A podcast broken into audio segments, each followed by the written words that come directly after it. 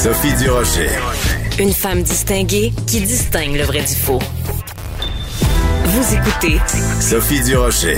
Mon collègue et ami Joseph Facal, chroniqueur Journal de Montréal, Journal de Québec, a écrit une chronique absolument hallucinante ce matin dans le journal que vous devez absolument lire parce qu'il place le gouvernement Legault et François Legault lui-même face à euh, ce qui pourrait être un point tournant dans l'histoire du Québec, c'est que la situation du français est telle qu'à un moment donné, le gouvernement Legault doit prendre une décision et se positionner vraiment de façon très ferme. En tout cas, c'est le propos de Joseph dans le journal de ce matin. On lui parle tout de suite. Bonjour, Joseph. Bonjour, Sophie. Écoute, euh, je te l'ai dit, euh, ça fait plusieurs semaines que je te le dis, t'as vraiment euh, le, feu au derrière. Euh, je sais pas ce que tu manges en ce moment, mais euh, ta chronique de ce matin, tu lances un, défi en fait à François Legault en lui disant, ben écoutez, euh, la, question de la langue est tellement importante. Qu'est-ce que vous allez faire? Ça pourrait être vraiment un moment tournant dans l'histoire du Québec, ce qui se passe en ce moment.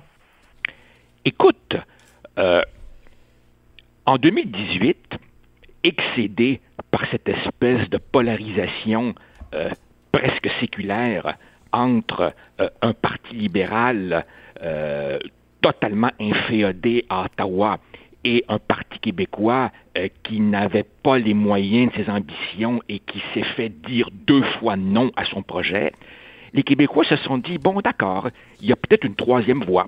On mm. va voter pour un parti qui ne veut pas sortir du Canada, mais qui est quand même nationaliste. Et être nationaliste, c'est défendre le fait français. Eh bien, pour le moment, ce nationalisme nous a valu une loi sur la laïcité euh, minimaliste, c'est le moins qu'on puisse dire. Mhm. Et pour le reste, ben, écoute Sophie, la distinction, la différence québécoise en Amérique du Nord, elle s'exprime d'abord et avant tout par le français. et aujourd'hui, quand c'est rendu que même le gouvernement Trudeau, même le gouvernement Trudeau admet le recul du français au Québec, ben, ça place évidemment M. Legault devant ses responsabilités. Ça fait des mois qu'on nous promet une politique. Très bien, je comprends que le sujet est complexe et que ça prend du temps, mais quand le bébé arrivera, on espère que ce sera autre chose que des mesures incitatives et des amendes risibles. Là où, Sophie, évidemment, on peut se poser de sérieuses questions, c'est que M. Legault voulait construire une coalition. Il a sa coalition. Son mhm. parti est un mélange de souverainistes.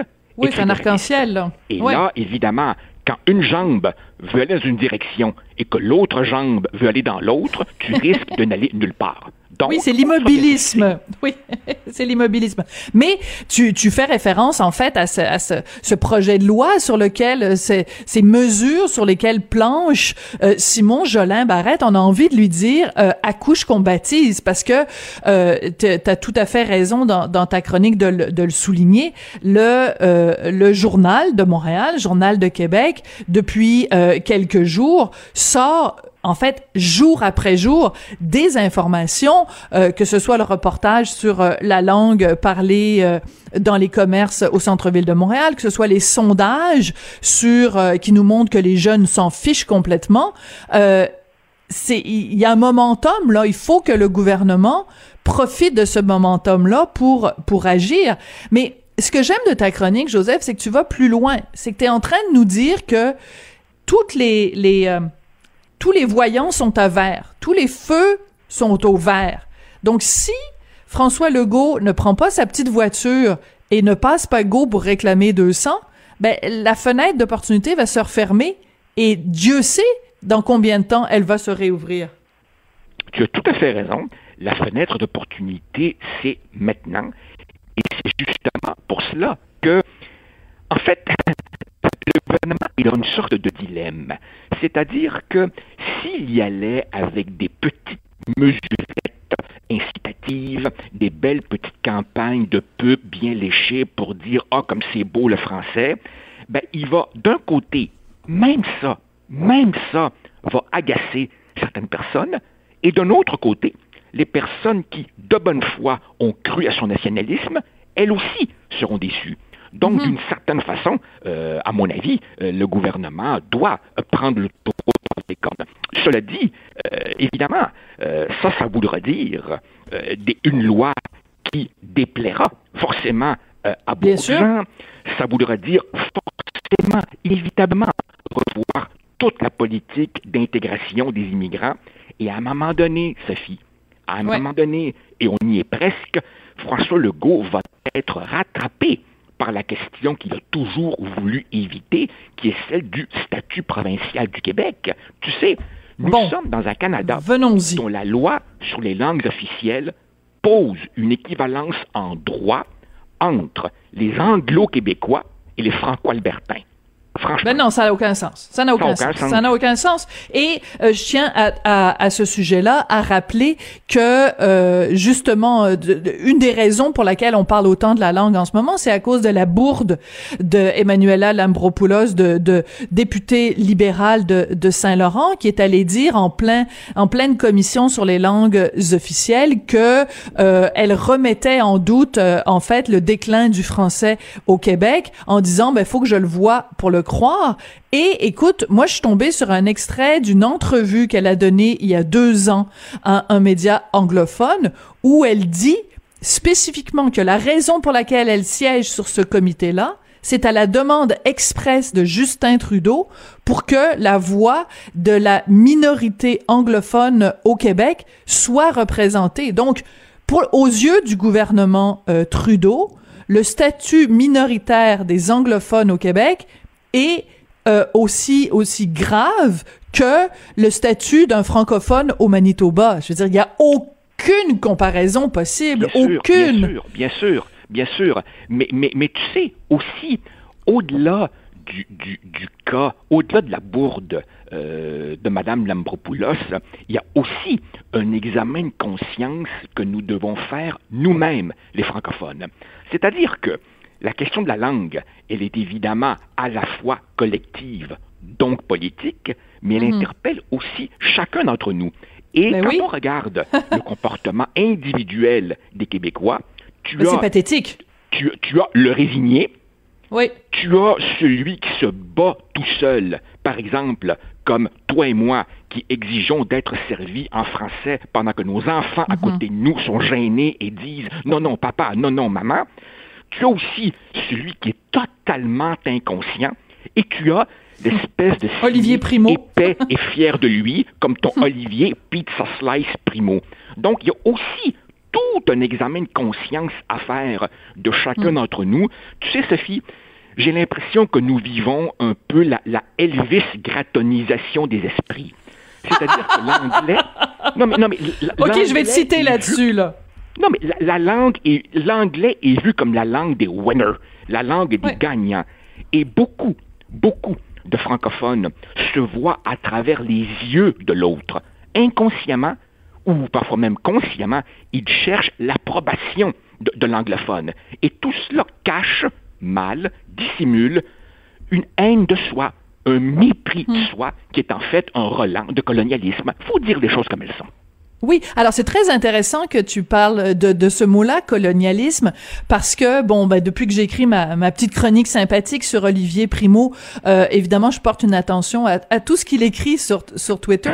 et, euh, et donc, quand il a, avait annoncé que son, sa prochaine entreprise, ce serait euh, Slice Gang Pizza, il y a quelqu'un qui lui a écrit en disant « T'es rien qu'un colonisé ». Et Olivier Primo a répondu « Franchement, parler de, de, de, coloniser en 2020 comme si c'était un vocabulaire qui appartenait aux années 70 ou aux années 60. Mais je m'excuse, c'est un comportement de coloniser en 1960. C'est exactement la même chose que si tu si tu as ce comportement-là en 2020. Mais pour lui, c'était comme des, des, des, des, des un vocabulaire ringard, euh, dépassé d'un autre temps, ou pour utiliser une expression que comprendrait bien Olivier Primo, has been. ah, mais ça, on est en plein, dans Denis Arcan, on est en plein dans le confort, l'indifférence, l'âge des ténèbres. C'est-à-dire que la grande illusion, la grande illusion du Québec moderne est de croire que notre confort matériel, nos gadgets, nos bungalows et nos piscines creusées signifient qu'en fait, on est totalement décolonisé. Euh, non, pas du tout. Euh, entre les deux oreilles, c'est là que ça se passe. Il y a encore des, des, des, des réflexes de des réflexes de petits peuples qui pensent évidemment que euh, c'est s'élever, c'est s'élever que s'angliciser. Tu sais, Sophie, moi, là, je, je, te cache pas, parfois, mes moments de découragement. Hmm. On débat de la langue au Québec depuis je ne sais combien de décennies.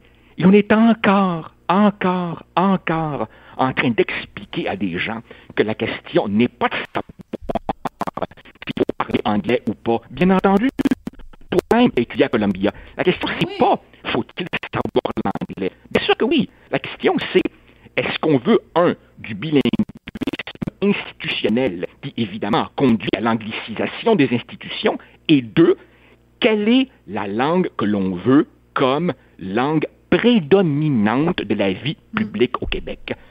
C'est tout. Pour le reste, au plan individuel, c'est normal et c'est souhaitable que chaque Québécois parle le plus de langues possible. Mais on peut-tu être servi, on peut être soigné dans un hôpital dans notre propre langue au Québec? Ben oui. Il semblerait que c'est rendu ben trop de demander ça. Ouais, écoute, quand tu dis que ça fait des années et des années et des années, je me suis amusée sur ma page Facebook à euh, rappeler une chronique que j'ai écrite il y a huit ans. Il y a huit ans en 2012 et le titre de ma chronique, bon, c'était un petit peu baveux, ça s'appelait We Don't Give a Fuck. Et pourquoi je disais ça, c'est qu'il y avait eu un sondage euh, de l'actualité sur euh, l'attitude des jeunes par rapport aux Français. Et écoute, ce que ce que nous démontrait le sondage en 2012, il y a huit ans de ça, la majorité des personnes interrogées pensent que ce n'est qu'une question de temps avant que toute l'activité économique de Montréal se fasse en anglais. Oui, effectivement, et ça, c'était en 2012. Alors, tu vois, d'ailleurs, c'est drôle que tu dis ça parce que ça, ça m'amène sur un autre terrain. Vas-y. Nous sommes, Sophie, à une époque qui glorifie la jeunesse. Euh, je ne sais pas si c'est parce qu'une société vieillissante a peur de mourir, mais à chaque fois que les jeunes disent quelque chose, on se prosterne devant eux. Mais je mm-hmm. m'excuse, Sophie. Être jeune, c'est pas une qualité. Être jeune, c'est une statistique, c'est un temps, c'est un passage. Le temps hmm. va se charger de ça. C'est pas parce que les jeunes s'en foutent que ça leur donne forcément raison. Ben, ben non, tout simplement, ils ont tort. Ils ont tort comme on a souvent tort quand on est jeune dans la vie et qu'on manque de recul pour apprécier certaines affaires. Alors, je m'excuse. Quand les jeunes me disent qu'ils s'en foutent, je leur réponds, ouais, puis vous avez tort, tout simplement.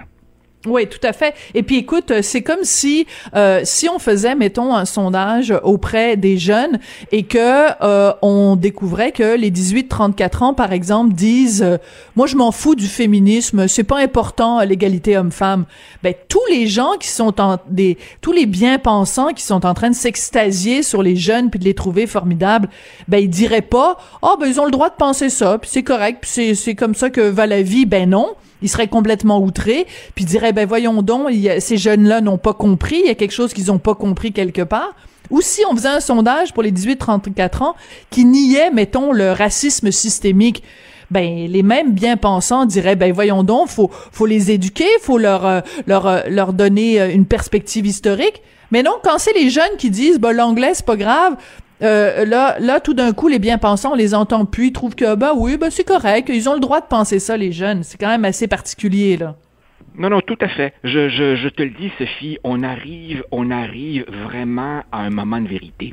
Euh, je voudrais pas être excessivement euh, dramatique, mais, mais, tu avais raison il y a un instant de dire que pour le gouvernement Legault, il y a un moment de vérité.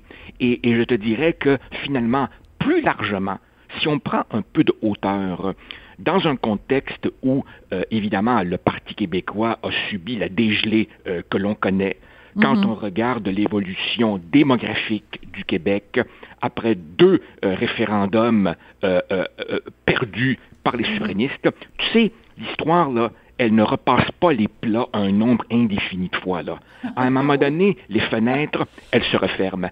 Et la démographie, la démographie, pour un peuple, c'est la tendance lourde, la plus difficile à renverser de toutes. Tout ce qui est mode, humeur, élection, tout cela peut être renversé. Mais la démographie, c'est comme le courant d'une rivière. Quand ben il est trop fort, aller contre le courant, ça devient impossible. Et donc, je pense que notre sort, il se joue maintenant. Oh, bien entendu, si la fenêtre se referme, le déclin sera là, il sera relativement confortable.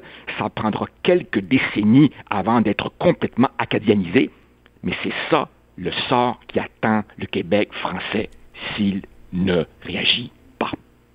Oui, et euh, je sais pas si tu as lu la, chronique de Mario Dumont ce matin où il se, il, il imagine quelqu'un qui est au Québec depuis euh, deux ou trois ans, euh, qui parle déjà bon euh, sa, sa, langue maternelle et l'anglais, qui arrive ici au Québec et qui euh, ben il y a que des lumières vertes pour lui pour l'anglais. Euh, je veux dire quand il s'adresse au gouvernement, on lui dit ben vous pouvez remplir vos formulaires en français ou en anglais. Quand il se trouve, il se cherche un travail, il y a aucun problème euh, du fait qu'il ne parle pas français. Il va se trouver un boulot en parlant seulement anglais. Et euh, et, et, donc ce que, démontre Mario Dumont dans sa chronique ce matin, c'est que euh, c'est tout à fait euh, envisageable et tout à fait facile pour quelqu'un qui immigre ici de faire sa vie en anglais complètement parce que justement on n'a pas de mesures euh, euh, coercitives ou on n'a pas de mesures incitatives pour dire aux gens vous venez vivre ici ben ça va se passer en, en français. Non on leur donne toutes les possibilités de faire leur vie en anglais seulement et après on se retrouve avec les résultats qu'on a là. Donc il y a aussi une responsabilité gouvernementale euh, à, tous les niveaux. C'est vraiment une démonstration très très efficace dans sa chronique de ce matin. Mais bien sûr, Sophie, l'immigrant, l'immigrant arrive ici et voit quoi? Il voit un rapport de force. Forcément, comme il veut refaire sa vie, comme il a souvent quitté des contrées troubles et qu'il veut simplement avoir la paix ici et réussir économiquement, eh bien, sa lecture du rapport de force va le conduire à choisir le camp du plus fort. C'est tout à fait normal. Par mm. ailleurs, cet immigrant un peu confus qui cherche des points de repère, qu'est-ce qu'il reçoit comme message? Le gouvernement du Québec lui dit ici, il y a une langue officielle, le français, par ailleurs bafoué au quotidien. Et le gouvernement fédéral lui dit ici, il y a deux langues officielles, tu choisis celle que tu veux. Et c'est le gouvernement fédéral qui lui fait prêter mm. serment et qui lui donne son beau passeport. Devine ce que va faire l'immigrant. C'est ah parfaitement raisonnable. Si toi et moi émigrions en Espagne, est-ce qu'on est commencerait par apprendre l'espagnol catalan? Cette question, c'est y répondre. Oui, c'est ça. Est-ce qu'on euh, apprendrait l'espagnol ou le catalan? Parce qu'on t'a perdu un petit peu là. Et sí, claro, vamos a hablar uh, español juntos. es muy claro? Pues muchísimas gracias, Joseph Facal. Euh, ça a été euh, drôlement intéressant, comme toujours. Puis on se retrouve jeudi prochain. Merci, Joseph. A también. Ciao. oui, c'est ça. espagnol, italien, oui donc. Euh, sayonara, tiens, tant qu'à y être. On se retrouve la semaine prochaine.